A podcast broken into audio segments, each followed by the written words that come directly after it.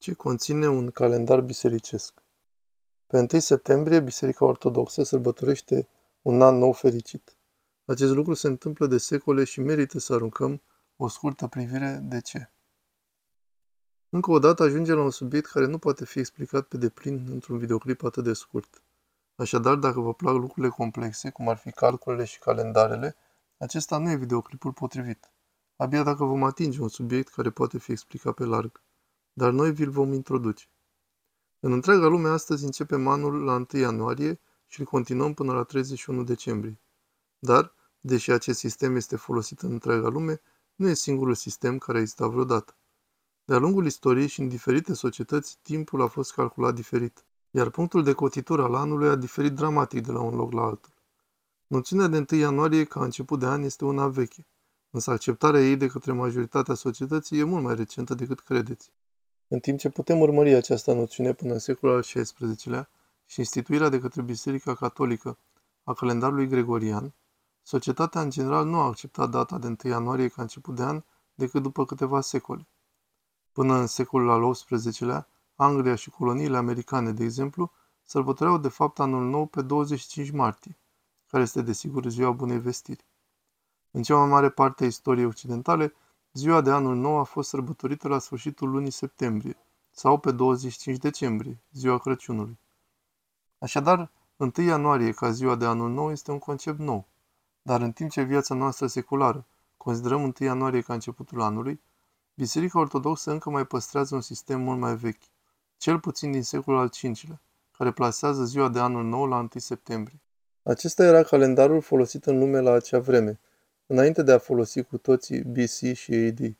Și de aceea în biserică 1 septembrie este ziua de anul nou. Dacă locuiți în emisfera nordică, s-ar putea să fiți obișnuiți ca școala să înceapă pe 1 septembrie.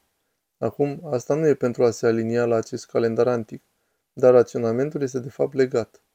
Motivul pentru care școala începe în multe țări la 1 septembrie a fost de a coincide cu perioada recoltei.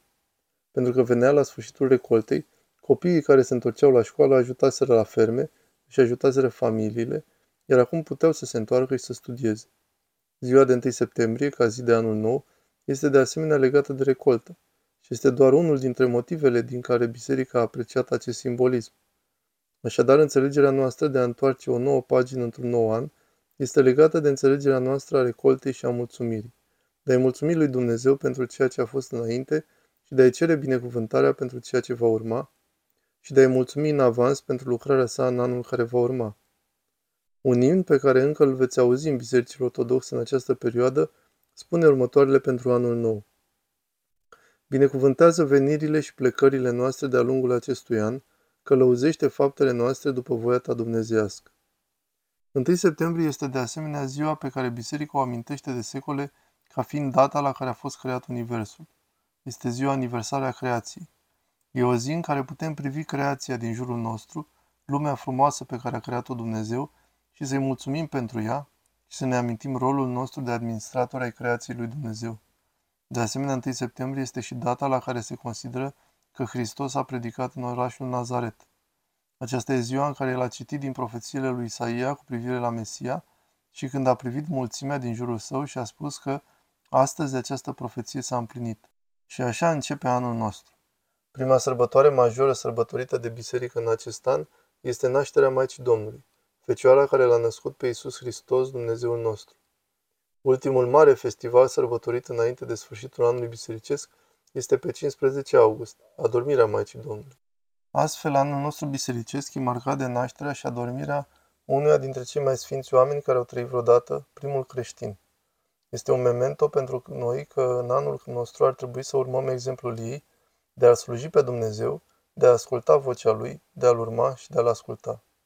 Urmărind în ciclul nostru anual viața Fecioarei care l-a născut pe Dumnezeu întrupat, vedem de asemenea că întregul nostru an e construit în jurul întrupării Domnului Isus Hristos.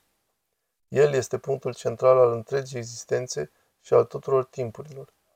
Așa cum fiecare an are 12 luni, din ianuarie până în decembrie, și știm cum funcționează aceste zile, Așa și anul bisericesc funcționează la fel în fiecare an. Trecem prin mai multe cicluri diferite de timp. Există ciclul nașterii care ne conduce prin advent până la ziua de Crăciun, Și există, bineînțeles, ciclul major al Paștelui, care începe cu tot postul mare, care duce la Duminica Paștelui și apoi continuă până la înălțare și apoi până la Rusalii.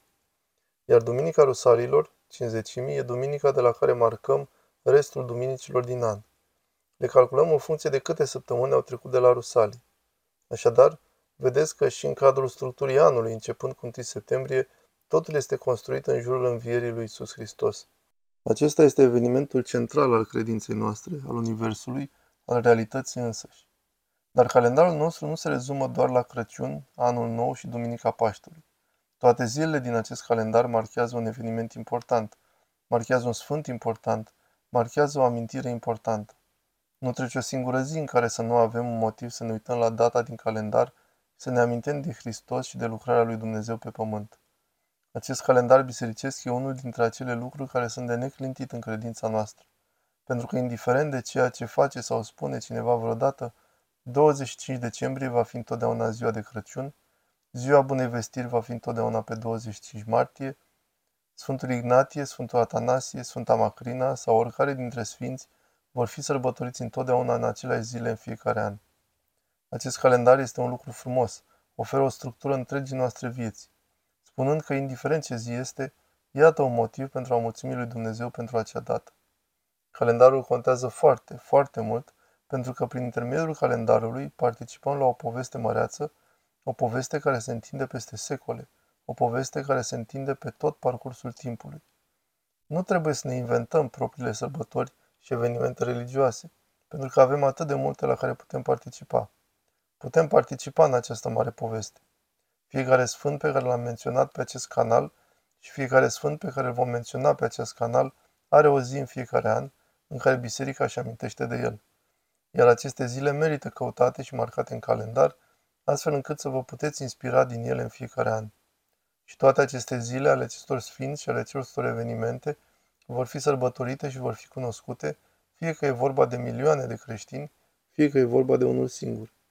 Prin acest ciclu, prin acest calendar, putem participa în fiecare zi împreună cu biserica noastră la multe lucruri diferite, prin lecturile scripturilor care sunt stabilite și marcate de biserică pentru fiecare zi a anului, prin recunoașterea și celebrarea sărbătorilor creștine, prin amintirea și citirea vieților multor sfinți minunați care au trăit în ultimii 2000 de ani și mai presus de toate prin amintirea prezenței lui Isus Hristos în fiecare zi a anului. Vă mulțumim foarte mult pentru că ați urmărit acest episod și la mulți ani pentru 1 septembrie, anul nou al Bisericii.